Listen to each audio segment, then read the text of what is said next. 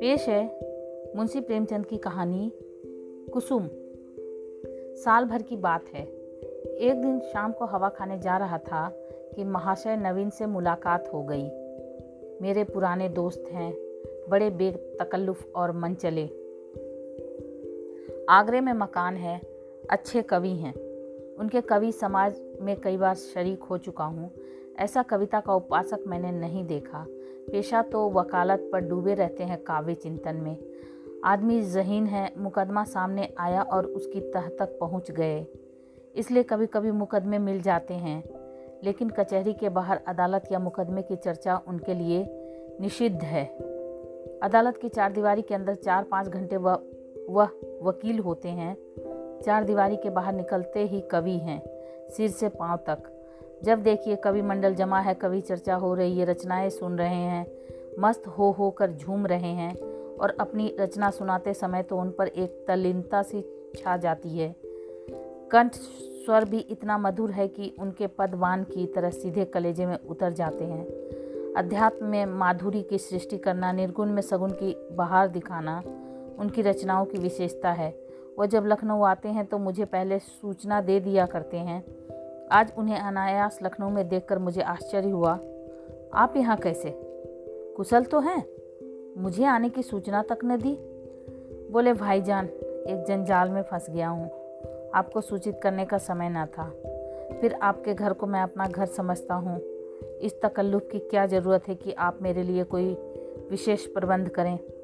मैं एक ज़रूरी मुआमले में आपको कष्ट देने आया हूँ।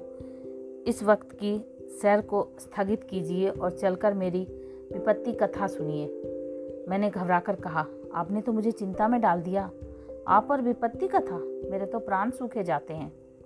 घर चलिए, चित शांत हो तो सुनाऊं। बाल बच्चे तो अच्छी तरह हैं? हाँ, सब अच्छी तरह हैं, वैसे कोई बात नहीं है। तो चलिए, रेस्तरां में कुछ जलपान तो कर लीजिए। नहीं भाई, इस वक्त मुझे जलपान नहीं सूझता। हम दोनों घर की ओर चले। घर पहुंचकर उनका हाथ मुंह धुलाया, शरबत पिलाया, इलायची पान खाकर उन्होंने अपनी विपत्ति कथा सुनानी शुरू की। कुसुम के विवाह में आप गए ही थे, उसके पहले ही आपने उसे देखा था। मेरा विचार है कि किसी सरल प्रकृति के युवक को आकर्षित करने के लिए जिन गुणों की जरूरत है वह सब उसमें मौजूद है। आपका क्या ख्याल है? मैंने तत्परता से कहा, मैं आपसे कहीं ज़्यादा कुसुम का प्रशंसक हूँ। ऐसी लज्जाशील, सुघर, सलीकेदार और विनोदनी बालिका मैंने दूसरी नहीं देखी। महाशय नवीन ने करुण स्वर में कहा। वही कुसुम आज अपने पति के निर्दय व्यवहार के कारण रो रोकर प्राण दे रही है। उसका गौना हुए 1 साल हो रहा है। इस बीच में वह 3 बार ससुराल गई, पर उसका पति उससे बोलता ही नहीं। उसकी सूरत से बेजार है। मैंने बहुत चाहा कि उसे बुलाकर दोनों में सफाई करा दूँ, मगर ना आता है, ना मेरे पत्रों का उत्तर देता है। न जाने क्या गांठ पड़ गई है कि उसने इस बेदर्दी से आंखें फेर ली। अब सुनता हूँ उसका दूसरा विवाह होने वाला है। कुसुम का बुरा हाल हो रहा है, आप शायद उसे देखकर पहचान भी न सकें। रात दिन रोने के सिवा दूसरा काम नहीं है। इसे आप हमारी परेशानी का अनुमान कर सकते हैं। जिंदगी की सारी अभिलाषाएँ मिटी जाती है। हमें ईश्वर ने पुत्र न दिया, पर हम अपनी कुसुम को पाकर संतुष्ट थे और अपने भाग्य को धन्य मानते थे। उसे कितने लाड़ प्यार से पाला, कभी उसे फूल की छड़ी से भी न छुआ। उसकी शिक्षा दीक्षा में कोई बात ना उठा रखी। उसने बीए नहीं पास किया, लेकिन विचारों की प्रौढ़ता और ज्ञान विस्तार में किसी ऊंचे दर्जे की शिक्षित महिला से कम नहीं है।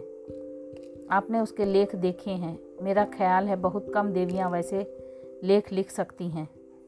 समाज, धर्म, नीति सभी विषय में उसके विचार बड़े परिष्कृत हैं। बहस करने में तो वह इतनी पटु है कि मुझे आश्चर्य होता है। गृह प्रबंध में इतनी कुशल कि मेरे घर का प्रायः सारा प्रबंध उसी के हाथ में था, किंतु पति की दृष्टि में वह पाँव की धूल के बराबर भी नहीं। बार बार पूछता हूँ, तूने कुछ कह दिया है या क्या बात है, आखिर वह क्यों तुझसे इतना उदासीन है? इसके जवाब में रोकर यही कहती है, मुझसे तो उन्होंने कभी कोई बातचीत ही नहीं की। मेरा विचार है कि पहले ही दिन दोनों में कुछ मनमुटाव हो गया। वह कुसुम के पास आया होगा और उससे कुछ पूछा होगा। उसने मारे शर्म के जवाब न दिया होगा। संभव है उससे 2-4 बातें और भी की हों। कुसुम ने सिर ना उठाया होगा। आप जानते ही हैं कि कितनी शर्मीली है। बस पतिदेव रूठ गए होंगे। मैं तो कल्पना ही नहीं कर सकता कि कुसुम जैसी बालिका से कोई पुरुष उदासीन रह सकता है। लेकिन दुर्भाग्य को कोई क्या करे। दुखिया ने पति के नाम कई पत्र लिखे, पर उस निर्दयी ने एक का भी जवाब न दिया। सारी चिट्ठियां लौटा दी। मेरी समझ में नहीं आता कि उस पाषाण हृदय को कैसे पिघलाऊं। मैं अब खुद तो उसे कुछ लिख नहीं सकता। आप ही कुसुम की प्राण रक्षा करें, नहीं तो शीघ्र ही उसके जीवन का अंत हो जाएगा और उसके साथ हम दोनों प्राणी भी सिधार जाएंगे। उसकी व्यथा अब देखी नहीं जाती। नवीन जी की आंखें सजल हो गईं। मुझे भी अत्यंत शोभ हुआ। उन्हें तसल्ली देता हुआ बोला, आप इतने दिनों इस चिंता में पड़े रहे, मुझसे पहले ही क्यों ना कहा। मैं आज ही मुरादाबाद जाऊंगा और उस लौंडे की इस बुरी तरह खबर लूंगा कि वह भी याद करेगा। बच्चा को ज़बरदस्ती घसीट कर लाऊंगा और कुसुम के पैरों पर गिरा दूंगा। नवीन जी मेरे आत्मविश्वास पर मुस्कुराकर बोले, आप उससे क्या कहेंगे? यह ना पूछिए।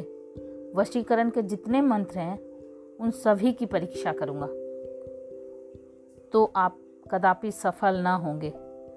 वह इतना शीलवान, इतना विनम्र, इतना प्रसन्न मुख है, इतना मधुर भाषी कि आप वहाँ से उसके भक्त होकर लौटेंगे। वह नित्य आपके सामने हाथ बांधे खड़ा रहेगा। आपकी सारी कठोरता शांत हो जाएगी। आपके लिए तो एक ही साधन है, आपके कलम में जादू है। आपने कितने ही युवकों को सन्मार्ग पर लगाया है। हृदय में सोई हुई मानवता को जगाना आपका कर्तव्य है। मैं चाहता हूँ आप कुसुम की ओर से ऐसा करुणाजनक, ऐसा दिल हिला देने वाला पत्र लिखें कि वह लज्जित हो जाए और उसकी प्रेम भावना सचेत हो जाए। मैं जीवन पर्यंत आपका आभारी रहूँगा। नवीन जी कवि ही तो ठहरे। इस तजवीज़ में वास्तविकता की अपेक्षा कवित्व की ही प्रधानता थी। आप मेरे कई गल्पों को पढ़कर रो पड़े हैं। इससे आपको विश्वास हो गया होगा है कि मैं चतुर सपेड़े की भांति जिस दिल को चाहूँ नचा सकता हूँ। आपको यह मालूम नहीं कि सभी मनुष्य कवि नहीं होते और न एक से भावुक। जिन गल्पों को पढ़कर आप रोए हैं, उन्हीं गल्पों को पढ़कर कितने ही सज्जनों ने विरक्त होकर पुस्तक फेंक दी है। पर इन बातों का वह अवसर न था। वह समझते कि मैं अपना गला छुड़ाना चाहता हूँ, इसलिए मैंने सहृदयता से कहा, आपको बहुत दूर की सूझी और मैं इस प्रस्ताव से सहमत हूँ। यद्यपि आपने मेरी करुणोत्पादक शक्ति का अनुमान करने में अत्युक्ति से काम लिया है, लेकिन मैं आपको निराश ना करूँगा। मैं पत्र लिखूँगा और यथाशक्ति उस युवक की न्याय बुद्धि को जगाने की चेष्टा भी करूँगा। लेकिन आप अनुचित ना समझें तो पहले मुझे वह पत्र दिखा दें जो कुसुम ने अपने पति के नाम लिखे थे। उसने पत्र तो लौटा ही दिए हैं और यदि कुसुम ने उन्हें फाड़ नहीं डाला है तो उसके पास होंगे। उन पत्रों को देखने से मुझे ज्ञात हो जाएगा कि किन पहलुओं पर लिखने की गुंजाइश बाकी है। नवीन जी ने जेब से पत्रों का एक पुलिंदा निकालकर मेरे सामने रख दिया और बोले, मैं जानता था आप इन पत्रों को देखना चाहेंगे, इसलिए इन्हें साथ लेता आया। आप इन्हें शौक से पढ़ें। कुसुम जैसी मेरी लड़की है, वैसी भी आपकी भी लड़की है। आपसे क्या पर्दा। सुगंधित गुलाबी चिकने कागज़ पर बहुत ही सुंदर अक्षरों में लिखे उन पत्रों को मैंने पढ़ना शुरू किया। मेरे स्वामी, मुझे यहाँ आए एक सप्ताह हो गया, लेकिन आंखें पल भर के लिए भी नहीं झपकी। सारी रात करवटें बदलते बीत जाती हैं। बार बार सोचती हूँ, मुझसे ऐसा क्या अपराध हुआ कि उसकी आप मुझे यह सज़ा दे रहे हैं। आप मुझे झिड़कें, घुड़कें, कोसें, इच्छा हो तो मेरे कान भी पकड़ें। मैं इन सभी सजाओं को सह लूँगी, लेकिन यह निष्ठुरता नहीं सही जाती। मैं आपके घर एक सप्ताह रही। परमात्मा जानता है कि मेरे दिल में क्या क्या अरमान थे। मैंने कितनी बार चाहा कि आपसे कुछ पूछूं, आपसे अपने अपराधों को क्षमा कराऊं, लेकिन आप मेरी परछाई से भी दूर भागते थे। मुझे कोई अवसर न मिला। आपको याद होगा कि जब दोपहर को सारा घर सो जाता था तो मैं आपके कमरे में जाती थी और घंटों सिर झुकाए खड़ी रहती थी, पर आपने कभी आँख उठाकर न देखा। उस वक्त मेरे मन की क्या दशा होती थी, इसका कदाचित आप अनुमान न कर सकेंगे। मेरी जैसी आवागिनी स्त्रियां इसका कुछ अंदाज कर सकती हैं, मैंने अपनी सहेलियों से उनकी सुहागरात की कथाएं सुन सुन अपनी कल्पना में सुखों का जो स्वर्ग बनाया था उसे आपने कितनी निर्दयता से नष्ट कर दिया। मैं आपसे पूछती हूँ, क्या आपके ऊपर मेरा कोई अधिकार नहीं है? अदालत भी किसी अपराधी को दंड देती है तो उस पर कोई ना कोई अभियोग लगाती है, गवाहियाँ लेती है, उनका बयान सुनती है। आपने तो कुछ पूछा ही नहीं। मुझे अपनी खता मालूम हो जाती तो आगे के लिए सचेत हो जाती, आपके चरणों पर गिरकर कहती मुझे क्षमा दान दो। मैं शपथपूर्वक कहती हूँ मुझे कुछ नहीं मालूम। आप क्यों रुष्ट हो गए? संभव है आपने अपनी पत्नी में जिन गुणों को देखने की कामना की हो वो मुझ में ना हो। बेशक मैं अंग्रेजी नहीं पढ़ी, अंग्रेजी समाज की रीति नीति से परिचित नहीं, न अंग्रेजी खेल ही खेलना जानती हूँ। और भी कितनी ही त्रुटियाँ मुझ में होंगी। मैं जानती हूँ कि मैं आपके योग्य न थी। आपको मुझसे कहीं अधिक रूपवती, गुणवती, बुद्धिमती स्त्री मिलनी चाहिए थी। लेकिन मेरे देवता, दंड अपराधों का मिलना चाहिए, त्रुटियों का नहीं। फिर मैं तो आपके इशारे पर चलने को तैयार हूँ, आप मेरी दिलजोई करें। फिर देखिए मैं अपनी त्रुटियों को कितनी जल्द पूरा कर लेती हूँ। आपका प्रेम कटाक्ष मेरे रूप को प्रदीप्त, मेरे बुद्धि को तीव्र और मेरे भाग्य को बलवान कर देगा। वो विभूति पाकर मेरी कायाकल्प हो जाएगी। स्वामी, क्या आपने सोचा आप यह क्रोध किस पर कर रहे हैं? वह अबला जो आपके चरणों पर पड़ी हुई आपसे क्षमा दान मांग रही है, जो जन्म जन्मांतर के लिए आपकी चेरी है, क्या इस क्रोध को सहन कर सकती है? मेरा दिल बहुत कमज़ोर है, मुझे रुलाकर आपको पश्चाताप के सिवा और क्या हाथ आएगा? इस क्रोधाग्नि की एक चिंगारी मुझे भस्म कर देने के लिए काफ़ी है।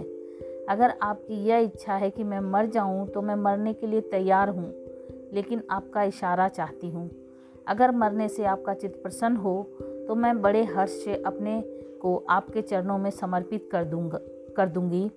मगर इतना कहे बिना नहीं रहा जाता कि मुझ में 100 ऐब हों, पर एक गुण भी है। मुझे दावा है कि आपकी जितनी सेवा मैं कर सकती हूँ उतनी कोई दूसरी स्त्री नहीं कर सकती। आप विद्वान हैं, उदार हैं, मनोविज्ञान के पंडित हैं। आपकी लौंडी आपके सामने खड़ी दया की भीख मांग रही है, क्या उसे द्वार से ठुकरा दीजिएगा? आपकी अपराधिनी कुसुम। यह पत्र पढ़कर मुझे रोमांच हो आया। यह बात मेरे लिए असह्य थी कि कोई स्त्री अपने पति की इतनी खुशामद करने पर मजबूर हो जाए। पुरुष अगर स्त्री से उदासीन रह सकता है तो स्त्री उसे क्यों नहीं ठुकरा सकती? वह दुष्ट समझता है कि विवाह ने एक स्त्री को उसका गुलाम बना दिया। वह उस अबला पर जितना अत्याचार चाहे करे, कोई उसका हाथ नहीं पकड़ सकता, कोई चू भी नहीं कर सकता। पुरुष अपनी दूसरी, तीसरी, चौथी शादी कर सकता है, स्त्री से कोई संबंध न रख कर भी उस पर उसी कठोरता से शासन कर सकता है। वह जानता है कि स्त्री कुल मर्यादा के बंधनों में जकड़ी हुई है, उसे रो रो कर मर जाने के सिवा और कोई उपाय नहीं है। अगर उसे भय होता कि औरत भी उसकी ईंट का जवाब पत्थर से नहीं, ईंट से भी नहीं, केवल थप्पड़ से दे सकती है, तो उसे कभी इस बदमिजाजी का साहस न होता। बेचारी स्त्री कितनी विवश है।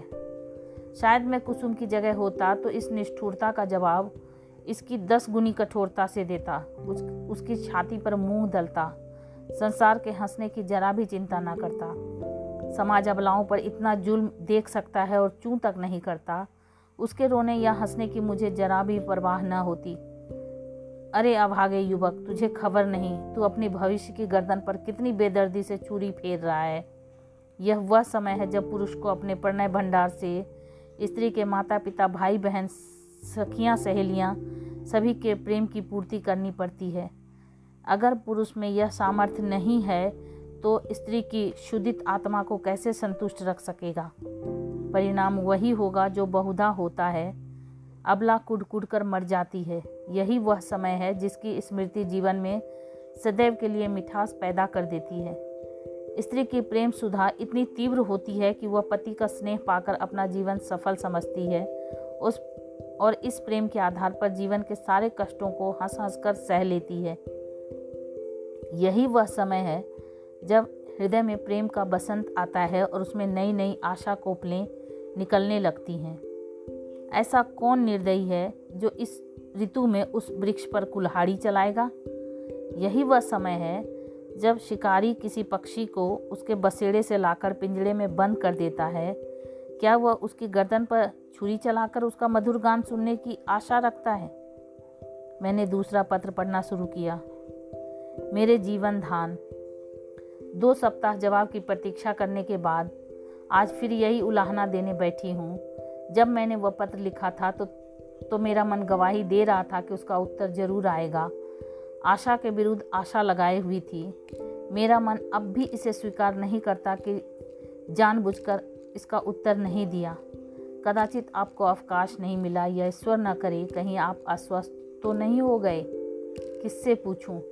इस विचार से ही मेरा हृदय कांप रहा है। मेरी ईश्वर से यही प्रार्थना है कि आप प्रसन्न और स्वस्थ हों। पत्र मुझे ना लिखे ना सही, रोकर चुप ही तो हो जाऊंगी। आपको ईश्वर का वास्ता है, अगर आपको किसी प्रकार का कष्ट हो तो मुझे तुरंत पत्र लिखिए। मैं किसी को साथ लेकर आ जाऊंगी। मर्यादा और परिपाटी के संबंध बंधनों से मेरा जी घबराता है। ऐसी दशा में यदि आप मुझे अपनी सेवा से वंचित रखते हैं तो आप मुझसे मेरा वह अधिकार छीन रहे हैं जो मेरे जीवन की सबसे मूल्यवान वस्तु है। मैं आपसे और कुछ नहीं मांगती। आप मुझे मोटे से मोटा खिलाइए, मोटे से मोटा पहनाइए, मुझे जरा भी शिकायत ना होगी। मैं आपके साथ घोर से घोर विपत्ति में भी प्रसन्न रहूँगी। मुझे आभूषणों की लालसा नहीं, महल में रहने की लालसा नहीं, सैर तमाशे की लालसा नहीं, धन बटोरने की लालसा नहीं। मेरे जीवन का उद्देश्य केवल आपकी सेवा करना है, यही उसका ध्येय है। मेरे लिए दुनिया में कोई देवता नहीं, कोई गुरु नहीं, कोई हाकिम नहीं। मेरे देवता आप हैं, मेरे राजा आप हैं। मुझे अपने चरणों से ना हटाइए, मुझे ठुकराइए नहीं। मैं सेवा और प्रेम के फूल लिए कर्तव्य और व्रत की भेंट अंचल में समाये आपकी सेवा में आई हूँ। मुझे इस भेंट को, इन फूलों को आप अपने चरणों पर रखने दीजिए। उपासक का काम तो पूजा करना है, देवता उसकी पूजा स्वीकार करता है या नहीं यह सोचना उसका धर्म नहीं। मेरे सिरताज, शायद आपको पता नहीं आजकल मेरी क्या दशा है। यदि मालूम होता तो आप इस निष्ठुरता का व्यवहार न करते। आप पुरुष हैं, आपके हृदय में दया है, सहानुभूति है, उदारता है। मैं विश्वास नहीं कर सकती कि आप मुझ जैसी नाचीज पर क्रोध कर सकते हैं। मैं आपकी दया के योगी हूँ। कितनी दुर्बल, कितनी अपंग, कितनी बेजवान। आप सूर्य हैं, मैं अनु हूँ। आप अग्नि हैं, मैं तृण हूँ। आप राजा हैं, मैं भिखारिन हूँ। क्रोध तो बराबर वालों पर करना चाहिए। मैं भला आपके क्रोध का आघात कैसे सह सकती हूँ? अगर आप समझते हैं कि मैं आपकी सेवा के योग्य नहीं हूँ तो मुझे अपने हाथों से विष का प्याला दे दीजिए। मैं उसे सुधा समझकर सिर और आँखों से लगाऊंगी और आँखें बंद करके पी जाऊंगी। जब जीवन आपकी भेंट हो गया तो आप मारें या जिलाएं, यह आपकी इच्छा है। मुझे यही संतोष काफ़ी है कि मेरी मृत्यु से आप निश्चिंत हो गए। मैं तो इतना ही जानती हूँ कि मैं आपकी हूँ और सदैव आपकी रहूँगी, इस जीवन में ही नहीं बल्कि अनंत तक। अभागिनी कुसुम। यह पत्र पढ़कर मुझे कुसुम पर भी झुंझलाहट आने लगी और उस लौंडे से घृणा हो गई। माना तुम स्त्री हो, आजकल के प्रथानुसार पुरुष को तुम्हारे ऊपर हर तरह का अधिकार है, लेकिन नम्रता की भी तो कोई सीमा होती है। तो उसे भी चाहिए कि उसकी बात ना पूछे। स्त्रियों को धर्म और त्याग का पाठ पढ़ा पढ़ा कर हमने उनके आत्मसम्मान और आत्मविश्वास दोनों का ही अंत कर दिया। अगर पुरुष स्त्री का मुहताज नहीं तो स्त्री भी पुरुष की मुहताज क्यों है? ईश्वर ने पुरुष को हाथ दिए हैं तो क्या स्त्री को उससे वंचित रखा है? पुरुष के पास बुद्धि है तो क्या स्त्री अबोधा है? इसी नम्रता ने तो मर्दों का मिजाज आसमान पर पहुंचा दिया। पुरुष रूठ गया तो स्त्री के लिए मानो प्रलय आ गया। मैं तो समझता हूँ कुसुम नहीं, उसका अभागा पति ही दया के योग्य है जो कुसुम जैसी स्त्री की कद्र नहीं कर सकता। मुझे ऐसा संदेह होने लगा कि इस लौंडे ने कोई दूसरा रोग पाल रखा है, किसी शिकारी के रंगीन जाल में फंसा हुआ है। खैर, मैंने तीसरा पत्र खोला। प्रियतम, अब मुझे मालूम हो गया मेरी जिंदगी निरुद्देश्य है। जिस फूल को देखने वाला चुनने वाला कोई नहीं, वह खिले तो क्यों? क्या इसलिए कि मुरझाकर जमीन पर गिर पड़े और पैरों से कुचल दिया जाए? मैं आपके घर में 1 महीना रहकर दोबारा आई हूँ। ससुर जी ही ने मुझे बुलाया। ससुर जी ही ने मुझे विदा कर दिया। इतने दिनों में आपने एक बार भी मुझे दर्शन न दिए। आप दिन में 20 ही बार घर में आते थे, अपने भाई बहनों से हंसते बोलते या मित्रों के साथ सैर तमाशे देखते थे, लेकिन मेरे पास आने की आपने कसम खा ली थी। मैंने कितनी बार आपके पास संदेश भेजे, कितना अनुनय विनय किया, कितनी बार बेशर्मी करके आपके कमरे में गई, लेकिन आपने कभी मुझे आंख उठाकर भी ना देखा। मैं तो कल्पना ही नहीं कर सकती कि कोई प्राणी इतना हृदयहीन हो सकता है। प्रेम के योग्य नहीं, विश्वास के योग्य नहीं, सेवा करने के भी योग्य नहीं, तो क्या दया के भी योग्य नहीं। मैंने उस दिन कितनी मेहनत और प्रेम से आपके लिए रसगुल्ले बनाए थे, आपने उन्हें छुआ भी नहीं। जब आप मुझे इतने विरक्त हैं मुझसे, तो मेरी समझ में नहीं आता कि जीकर क्या करूं। न जाने यह कौन सी आशा है जो मुझे जीवित रखे हुए है। क्या अंधेर है कि आप सजा तो देते हैं पर अपराध नहीं बतलाते। यह कौन सी नीति है, आपको ज्ञात है। इस एक मास में मैंने मुश्किल से 10 दिन आपके घर में भोजन किया होगा। मैं इतनी कमज़ोर हो गई हूँ कि चलती हूँ तो आँखों के सामने अंधेरा छा जाता है। आँखों में जैसे ज्योति ही नहीं रही, हृदय में मानो रक्त का संचालन ही न रहा। खैर, सता लीजिए जितना जी चाहे, इस अनीति का अंत भी एक दिन हो ही जाएगा। अब तो मृत्यु पर ही सारी आशाएं टिकी हुई हैं। अब मुझे प्रतीत हो रहा है कि मेरे मरने की खबर पाकर आप उछलेंगे और हल्की सांस लेंगे। आपकी आंखों से आंसू की एक बूंद भी न गिरेगी, पर यह आपका दोष नहीं, मेरा दुर्भाग्य है। उस जन्म में मैंने कोई बहुत बड़ा पाप किया था। मैं चाहती हूँ मैं भी आपकी परवाह ना करूं, आप ही की भांति आपसे आंखें फेर लूं, मुंह फेर लूं, दिल फेर लूं, लेकिन ना जाने क्यों मुझ में वह शक्ति नहीं है। क्या लता वृक्ष की भांति खड़ी रह सकती है? वृक्ष के लिए किसी सहारे की जरूरत नहीं। लता वह शक्ति कहाँ से लाए? वह तो वृक्ष के लिपटने के लिए पैदा की गई है। उसे वृक्ष से अलग कर दो तो वह सूख जाएगी। मैं आपसे पृथक अपने अस्तित्व की कल्पना ही नहीं कर सकती। मेरे जीवन की हर एक गति, प्रत्येक विचार, प्रत्येक कामना में आप मौजूद हैं। मेरा जीवन वह वृत्त है जिसके केंद्र आप हैं। मैं वह हार हूँ जिसके प्रत्येक फूल में आप धागे की भांति घुसे हैं। उस धागे के बगैर फूल के हार के फूल बिखर जाएंगे और धूल में मिल जाएंगे। मेरी एक सहेली है शन्नो, उसका इस साल पानी ग्रहण हो गया है। उसका पति जब ससुराल आता है तो शन्नो के पांव जमीन पर नहीं पड़ते। दिन भर में न जाने कितने रूप बदलती है, मुख कमल खिल जाता है, उल्लास संभाले नहीं संभलता, उसे बिखेरती लुटाती चलती है। हम जैसे अभागों के लिए जब आकर मेरे गले से लिपट जाती है तो हर्ष और उन्माद की वर्षा से जैसे मैं लथपथ हो जाती हूँ। दोनों अनुराग से मतवाले हो रहे हैं। उसके पास धन नहीं, जायदाद नहीं, मगर अपनी दरिद्रता में ही मगन है। इस अखंड प्रेम का एक क्षण उसकी तुलना में संसार की कौन सी वस्तु रखी जा सकती है। मैं जानती हूँ यह रंगरेलियाँ और बेफिक्रियाँ बहुत दिन न रहेंगी। जीवन की चिंताएं और दुराशाएं उन्हें भी परास्त कर देंगी, लेकिन ये मधुर स्मृतियाँ संचित धान की भांति अंत तक उन्हें सहारा देती रहेंगी। प्रेम की में भीगी हुई सूखी रोटियाँ, प्रेम में रंगे हुए मोटे कपड़े और प्रेम के प्रकाश से आलोकित छोटी सी कोठरी, अपनी इस विपन्नता में भी वह स्वाद, वह शोभा और वह विश्राम रखती है जो शायद देवताओं को स्वर्ग में भी नसीब नहीं। जब शन्नो का पति अपने घर चला जाता है तो वह दुखिया किस तरह फूट फूट कर रोती है कि मेरा हृदय गदगद हो जाता है। उसके पत्र आ जाते हैं तो मानो उसे कोई विभूति मिल जाती है। उसके रोने में भी, उसकी विफलताओं में भी, उसके उपालंबों में भी एक स्वाद है, एक रस है। उसके आंसू व्यग्रता और विवलता के हैं, मेरे आंसू निराशा और दुख के।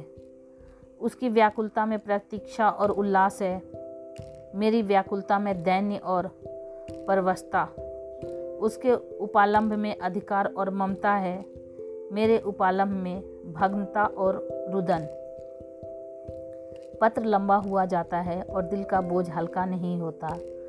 भयंकर गर्मी पड़ रही है। दादा मुझे मसूरी ले जाने का विचार कर रहे हैं। मेरी दुर्बलता से उन्हें टीवी का संदेह हो रहा है। वह नहीं जानते कि मेरे लिए मसूरी नहीं स्वर्ग भी काल कोठरी है। अभागिन कुसुम, मेरे पत्थर के देवता कल मसूरी से लौट आई। लोग कहते हैं बड़ा स्वास्थ्यवर्धक और रमणीक स्थान है। होगा, मैं तो एक दिन भी कमरे से नहीं निकली। भग्न हृदयों के लिए संसार सुना है। मैंने रात एक बड़े मज़े का सपना देखा, बतलाऊं? पर क्या फ़ायदा। न जाने क्यों मैं अब भी मौत से डरती हूँ। आशा का कच्चा धागा मुझे अब भी जीवन से बांधे हुए है। जीवन उद्यान के द्वार पर जाकर बिना सैर किए लौट आना कितना हसरतनाक है। अंदर क्या सुषमा है, क्या आनंद है। मेरे लिए वह द्वार ही बंद है। कितनी अभिलाषाओं से विहार का आनंद उठाने चली थी, कितनी तैयारियों से, पर मेरे पहुंचते ही द्वार बंद हो गया है। अच्छा बतलाओ, मैं मर जाऊंगी तो मेरी लाश पर आंसू की दो बूंदें गिराओगे? जिसकी जिंदगी भर की जिम्मेदारी ली थी, जिसकी सदैव के लिए बाह पकड़ी थी, क्या उसके साथ इतनी भी उदारता ना करोगे? मरने वालों के अपराध सभी क्षमा कर दिया करते हैं, तुम भी क्षमा कर देना। आकर मेरे शव को अपने हाथों से नहलाना, अपने हाथ से सुहाग के सिंदूर लगाना, अपने हाथ से सुहाग की चूड़ियाँ पहनाना, अपने हाथ से मेरे मुंह में गंगा जल डालना, दो चार पग कंधा दे देना, बस मेरी आत्मा संतुष्ट हो जाएगी और तुम्हें आशीर्वाद देगी। मैं वचन देती हूँ कि मालिक के दरबार में तुम्हारा यश गाऊंगी। क्या यह भी महंगा सौदा है? इतने से शिष्टाचार से तुम अपनी सारी जिम्मेदारियों से मुक्त हुए जाते हो। आह, मुझे विश्वास होता है कि तुम इतना शिष्टाचार करोगे तो मैं कितनी खुशी से मौत का स्वागत करती, लेकिन मैं तुम्हारे साथ अन्याय न करूँगी। तुम कितने ही निष्ठुर हो, इतने निर्दयी नहीं हो सकते। मैं जानती हूँ तुम यह समाचार पाते ही आओगे और शायद एक क्षण के लिए मेरी शोक मृत्यु पर तुम्हारी आंखें रो पड़े। कहीं मैं अपने जीवन में वह शुभ अवसर देख सकती। अच्छा, क्या मैं एक प्रश्न पूछ सकती हूँ? नाराज ना होना। क्या मेरी जगह किसी और सौभाग्यवती ने ले ली है? अगर ऐसा है तो बधाई। जरा उसका चित्र मेरे पास भेज देना। मैं उसकी पूजा करूँगी, उसके चरणों पर शीश नवाऊँगी। मैं जिस देवता को प्रसन्न न कर सकी, उसी देवता से उसने वरदान प्राप्त कर लिया। ऐसी सौभागिनी के तो चरण धो धोकर पीना चाहिए। मेरी हार्दिक इच्छा है कि तुम उसके साथ सुखी रहो। यदि मैं उस देवी की कुछ सेवा कर सकती, अपरोक्ष न सही, परोक्ष रूप से ही तुम्हारे कुछ काम आ सकती। अब मुझे केवल उसका शुभ नाम और स्थान बता दो। मैं सिर के बल दौड़ी हुई उसके पास जाऊंगी और कहूंगी, देवी, तुम्हारी लौंडी हूँ, इसलिए कि तुम मेरे स्वामी की प्रेमिका हो। मुझे अपने चरणों में शरण दो। मैं तुम्हारे लिए फूलों की सेज बिछाऊंगी, तुम्हारी मांग मोतियों से भरूंगी, तुम्हारी एड़ियों में महावर रचाऊंगी। यह मेरी जीवन की साधना होगी। यह न समझना कि मैं जलूंगी या कुढ़ूंगी। जलन तब होता है जब कोई मुझसे मेरी वस्तु छीन रहा हो। जिस वस्तु को अपना समझने का मुझे कभी सौभाग्य न हुआ, उसके लिए मुझे जलन क्यों हो। अभी बहुत कुछ लिखना था, लेकिन डॉक्टर साहब आ गए हैं। बेचारा हृदय दाह को टीवी समझ रहा है। दुख की सताई हुई कुसुम। इन दोनों पत्रों ने धैर्य का प्याला भर दिया। मैं बहुत ही आवेशहीन आदमी हूँ। भावुकता मुझे छू भी नहीं गई। अधिकांश कलाविदों की भांति मैं भी शब्दों से आंदोलित नहीं होता। क्या वस्तु दिल से निकलती है, क्या वस्तु केवल मर्म को स्पर्श करने के लिए लिखी गई है, यह भेद बहुधा मेरे साहित्यिक आनंद में बाधक हो जाता है। लेकिन इन पत्रों ने मुझे आपे से बाहर कर दिया। एक स्थान पर तो सचमुच मेरी आंखें भर आई। यह भावना कितनी वेदनापूर्ण थी कि वही बालिका जिस पर माता पिता प्राण छिड़कते रहते थे, विवाह होते ही इतनी विपदाग्रस्त हो जाए। विवाह क्या हुआ मानो उसकी चिता बनी या उसकी मौत का परवाना लिखा गया। इसमें संदेह नहीं कि ऐसी वैवाहिक दुर्घटनाएं कम होती हैं, लेकिन समाज की वर्तमान दशा में उनकी संभावना बनी रहती है। जब तक स्त्री पुरुष के अधिकार समान न होंगे, ऐसे आघात नित्य होते रहेंगे। दुर्बल को सताना कदाचित प्राणियों का स्वभाव है। काटने वाले कुत्तों से लोग दूर भागते हैं, सीधे कुत्ते पर बालवृंद विनोद के लिए पत्थर फेंकते हैं। तुम्हारे दो नौकर एक ही श्रेणी के हों उनमें कभी झगड़ा ना होगा, लेकिन आज उनमें से एक को अफसर और दूसरे को उसका मातहत बना दो, फिर देखो अफसर साहब अपने मातहत पर कितना रूप जमाते हैं। सुखमय दाम्पत्य की नींव अधिकार साम्य ही पर रखी जा सकती है। इस वैषम्य में प्रेम का निवास हो सकता है, मुझे तो इसमें संदेह है। हम आज जिसे स्त्री पुरुषों में प्रेम कहते हैं, यह वही प्रेम है यो स्वामी को अपने पशु से होता है। पशु सिर झुकाए काम किए चला जाए, स्वामी उसे भूसा और खली भी देगा, उसकी देह भी सहलाएगा, उसे आभूषण भी पहनाएगा, लेकिन जानवर ने जरा चाल धीमी की, जरा गर्दन टेढ़ी की कि मालिक का चाबू पीठ पर पड़ा। इसे प्रेम नहीं कहते। खैर, मैंने 5वां पत्र खोला। जैसा मुझे विश्वास था, आपने मेरे पिछले पत्र का भी उत्तर न दिया। इसका खुला हुआ अर्थ है कि आपने मुझे परित्याग करने का संकल्प कर लिया है, जैसी आपकी इच्छा। पुरुष के लिए स्त्री पाँव की जूती है, स्त्री के लिए तो पुरुष देवतुल्य है, बल्कि देवता से भी बढ़कर। विवेक का उदय होते ही वह पति की कल्पना करने लगती है। मैंने भी वही किया। जिस समय मैं गुड़िया खेलती थी, उसी समय अपने गुड्डे के रूप में मेरे मनोदेश में प्रवेश किया। मैंने आपके चरणों को पखारा, माला फूल और नैवेद्य से आपका सत्कार किया। कुछ दिनों के बाद कहानियाँ सुनने और पढ़ने की चाट पड़ी। तब आप कथाओं के नायक के रूप में मेरे घर आए। मैंने आपको हृदय में स्थान दिया। बाल्यकाल ही से आप किसी न किसी रूप से मेरे जीवन में घुसे हुए थे। वे भावनाएं मेरे अंतस्थल की गहराइयों तक पहुंच गई हैं। मेरे अस्तित्व का एक एक अणु उस भावनाओं से गुथा हुआ है। उन्हें दिल से निकाल डालना सहज नहीं है। उसके साथ मेरे जीवन के परमाणु भी बिखर जाएंगे, लेकिन आपकी यही इच्छा है तो यही सही। मैं आपकी सेवा में सब कुछ करने को तैयार थी। अभाव और विपन्नता का तो कहना ही क्या, मैं तो अपने को मिटा देने को भी राजी थी। आपकी सेवा में मिट जाना ही मेरे जीवन का उद्देश्य था।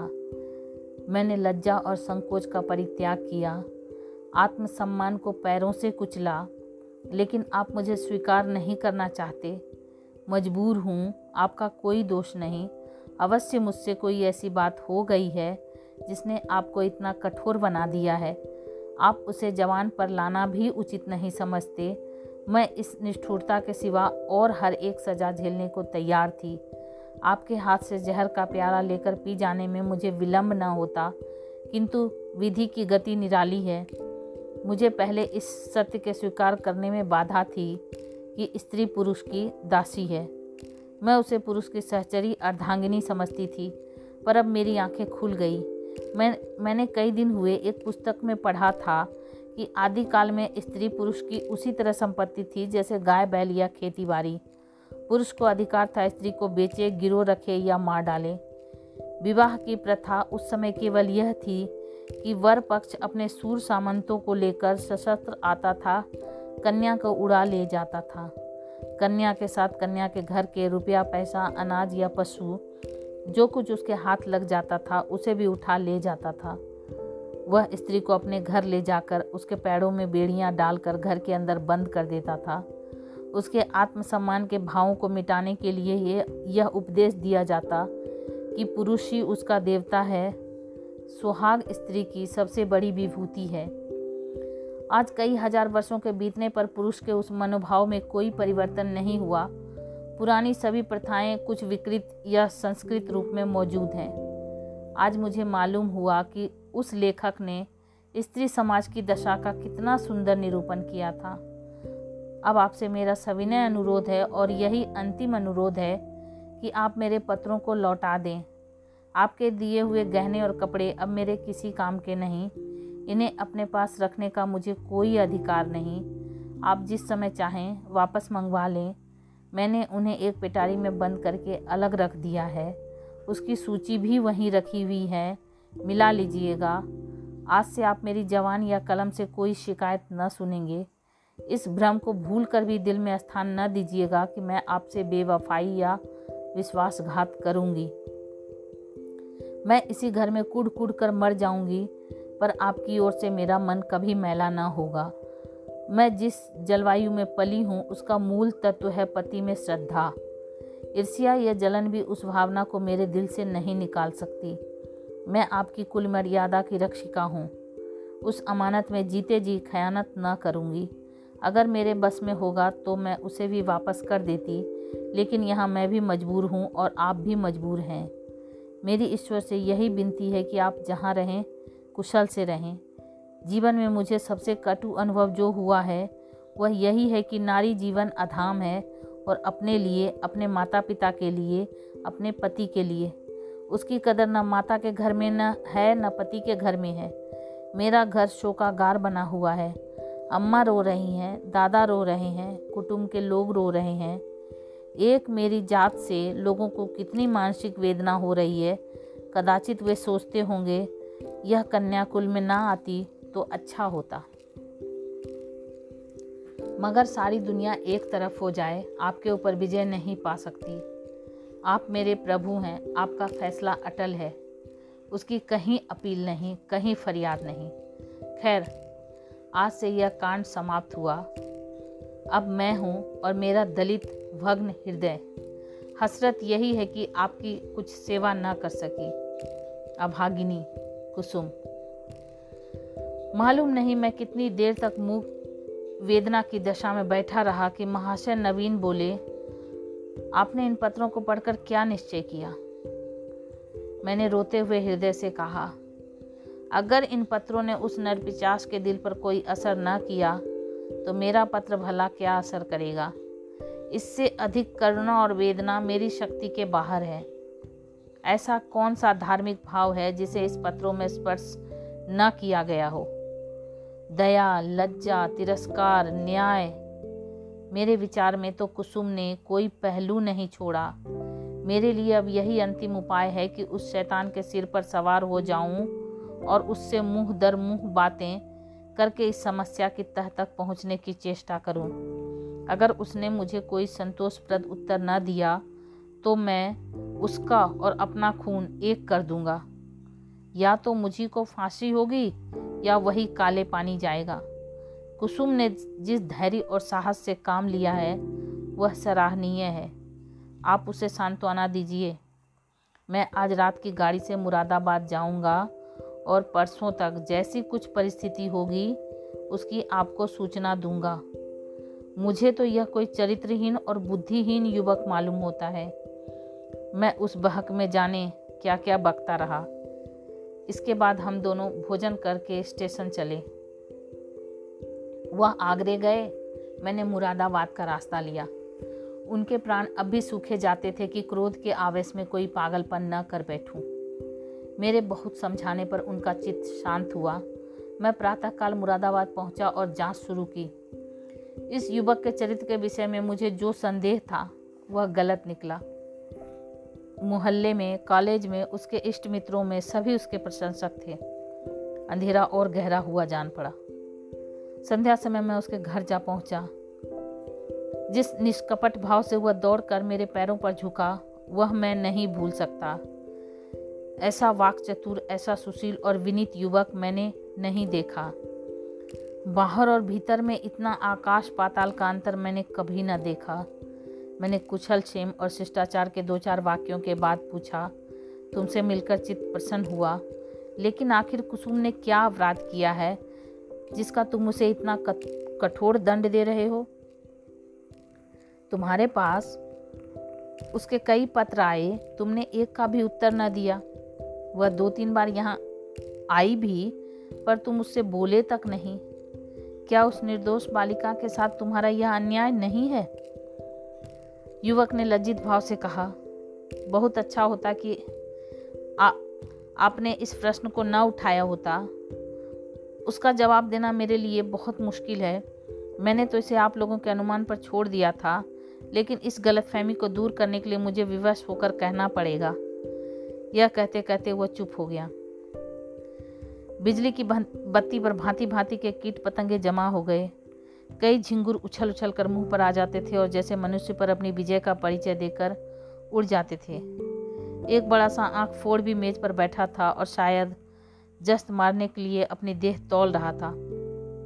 युवक ने एक पंखा लाकर मेज पर रख दिया, जिसने विजयी कीट पतंगों को दिखा दिया कि मनुष्य इतना निर्बल नहीं है जितना वे समझ रहे थे। एक क्षण में मैदान साफ हो गया और हमारी बातों में दखल देने वाला कोई न रहा। युवक ने सकुचाते हुए कहा, संभव है आप मुझे अत्यंत लोभी, कमीना और स्वार्थी समझें, लेकिन यथार्थ यह है कि इस विवाह से मेरी वह अभिलाषा पूरी न हुई जो मुझे प्राणों से भी प्रिय थी। मैं विवाह पर रजामंद न था। मैंने अपनी पीढ़ियों में बेड़ियां न डालना चाहा, किंतु जब महाशय नवीन बहुत पीछे पड़ गए और उनकी बातों से मुझे यह आशा हुई कि वह सब प्रकार से मेरी सहायता करने को तैयार हैं, तब मैं राजी हो गया। पर विवाह के बाद उन्होंने मेरी बात भी न पूछी, मुझे एक पत्र भी न लिखा कि कब तक वो मुझे विलायत भेजने का प्रबंध कर सकेंगे। हालांकि मैंने अपनी इच्छा उन पर पहले ही प्रकट कर दी थी, पर उन्होंने मुझे निराश करना ही उचित समझा। उनकी इस अकृपा ने मेरे सारे मंसूबे धूल में मिला दिए। मेरे लिए अब इसके सिवा और क्या रह गया है कि LLB पास कर लूं और कचहरी में जूती फटफटाता फिरूं। मैंने पूछा, तो आखिर तुम नवीन जी से क्या चाहते हो? लेन देन में तो उन्होंने शिकायत का कोई अवसर नहीं दिया। तुम्हें विलायत भेजने का खर्च तो शायद उनके काबू से बाहर हो। युवक ने सिर झुकाकर कहा, तो यह उन्हें पहले ही मुझसे कह देना चाहिए था, फिर मैं विवाह ही क्यों करता। उन्होंने चाहे कितना ही खर्च कर डाला हो, पर इससे मेरा क्या उपकार हुआ। दोनों तरफ से 10-12 हज़ार रुपये खाक में मिल गए थे और उनके साथ मेरी अभिलाषाएं खाक में मिल गईं। पिताजी पर तो कई हजार का ऋण हो गया। वह अब मुझे इंग्लैंड नहीं भेज सकते।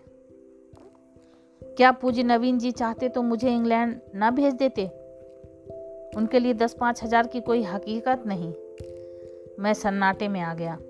मेरे मुंह से अनायास निकल गया, छी, वाह रे दुनिया और वाह रे हिंदू समाज, तेरे यहाँ ऐसे ऐसे स्वार्थ के दास पड़े हुए हैं जो एक अबला का जीवन संकट में डालकर, उसके पिता पर ऐसे अत्याचारपूर्ण दबाव डालकर ऊंचा पद प्राप्त करना चाहते हैं।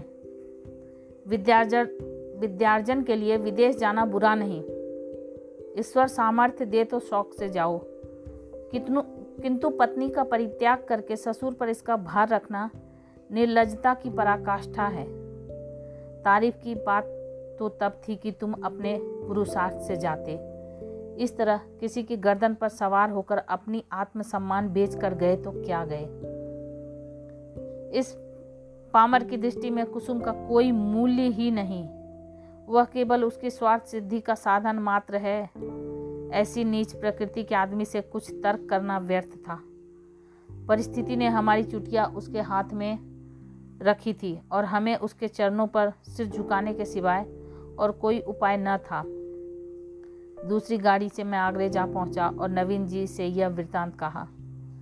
उन बेचारे को क्या मालूम था कि यहाँ सारी जिम्मेदारी उन्हीं के सिर डाल दी गई। यद्यपि इस मंदी ने उनकी वकालत भी ठंडी कर रखी है और वह 10-5 हज़ार का खर्च सुगमता से नहीं उठा सकते, लेकिन इस युवक ने उनसे इसका संकेत भी किया होता तो वह अवश्य कोई न कोई उपाय करते।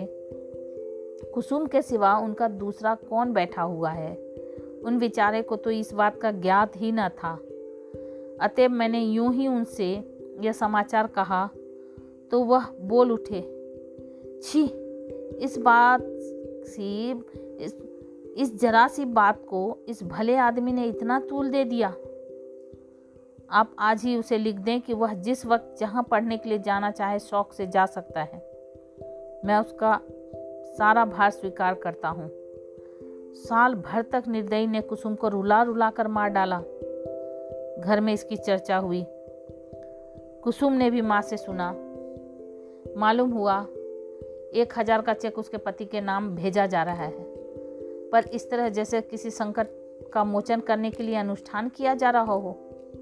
कुसुम ने भिरकुटी सिकोड़ कर कहा, अम्मा, दादा से कह दो कहीं रुपए भेजने की जरूरत नहीं। माता ने विस्मित होकर बालिका की ओर देखा, कैसे रुपए? अच्छा वह क्यों, इसमें क्या हर्ज है? लड़के का मन है तो विलायत जाकर पढ़े, हम क्यों रोकने लगे? यूं भी उसी का है, वो भी उसी का नाम है, हमें कौन छाती पर लाद कर ले जाना है। नहीं, आप दादा से कह दीजिए 1 पाई ना भेजें। आखिर इसमें क्या बुराई है? इसलिए कि यह उसी तरह की डाकाजनी है जैसे बदमाशी लोग किया करते हैं। किसी आदमी को पकड़ कर ले गए और उसके घर वालों से उसके मुक्ति धन के तौर पर अच्छी रकम ऐंठ ली। माता ने तिरस्कार की आंखों से देखा। कैसी बातें करती हो बेटी, इतने दिनों के बाद जाके तो देवता सीधे हुए हैं और तुम फिर उन्हें चिढ़ाई देती हो। कुसुम ने झल्ला कर कहा, ऐसे देवताकार उठे रहना ही अच्छा है। जो आदमी इतना स्वार्थी, इतना दम्भी, इतना नीच है, उसके साथ मेरा निर्वाह न होगा। मैं कह देती हूँ, वहाँ रुपए गए तो मैं जहर खा लूँगी। इसे दिल लगी ना समझना, मैं ऐसे आदमी का मुंह भी नहीं देखना चाहती। दादा से कह देना, और अगर तुम्हें डर लगता है तो मैं खुद कह दूँ। मैंने स्वतंत्र रहने का निश्चय कर लिया है। माँ ने देखा लड़की का मुखमंडल आरक्त हो उठा है, मानो इस प्रश्न पर वह न कुछ कहना चाहती है न सुनना। दूसरे दिन नवीन जी ने यह हाल मुझसे कहा तो मैं एक आत्मविस्मृत की दशा में दौड़ता हुआ गया और कुसुम को गले लगा लिया। मैं नारियों में ऐसा ही आत्माभिमान देखना चाहता हूँ। कुसुम ने वह कर दिखाया जो मेरे मन में था, जिसे प्रकट करने का साहस मुझ में न था। साल भर हो गया कुसुम ने पति के पास एक पत्र भी नहीं लिखा, न उसका जिक्र ही करती है। नवीन जी ने कई बार जमाई को मना लाने की इच्छा प्रकट की, पर कुसुम उसका नाम भी नहीं सुनना चाहती। उसमें स्वावलंबन की ऐसी दृढ़ता आ गई है कि आश्चर्य होता है। उसके मुख पर निराशा और वेदना के पीलेपन और तेजहीनता की जगह स्वाभिमान और स्वतंत्रता की लाली और तेजस्विता भासित हो गई है। तो ये आप सुन रहे थे प्रेमचंद जी की बहुत ही अनोखी कहानी कुसुम, रेणु की आवाज़ में। ऐसी ही अद्भुत और अनोखी कहानी सुनने के लिए मेरे चैनल को सब्सक्राइब करें और फॉलो करें। Thank you.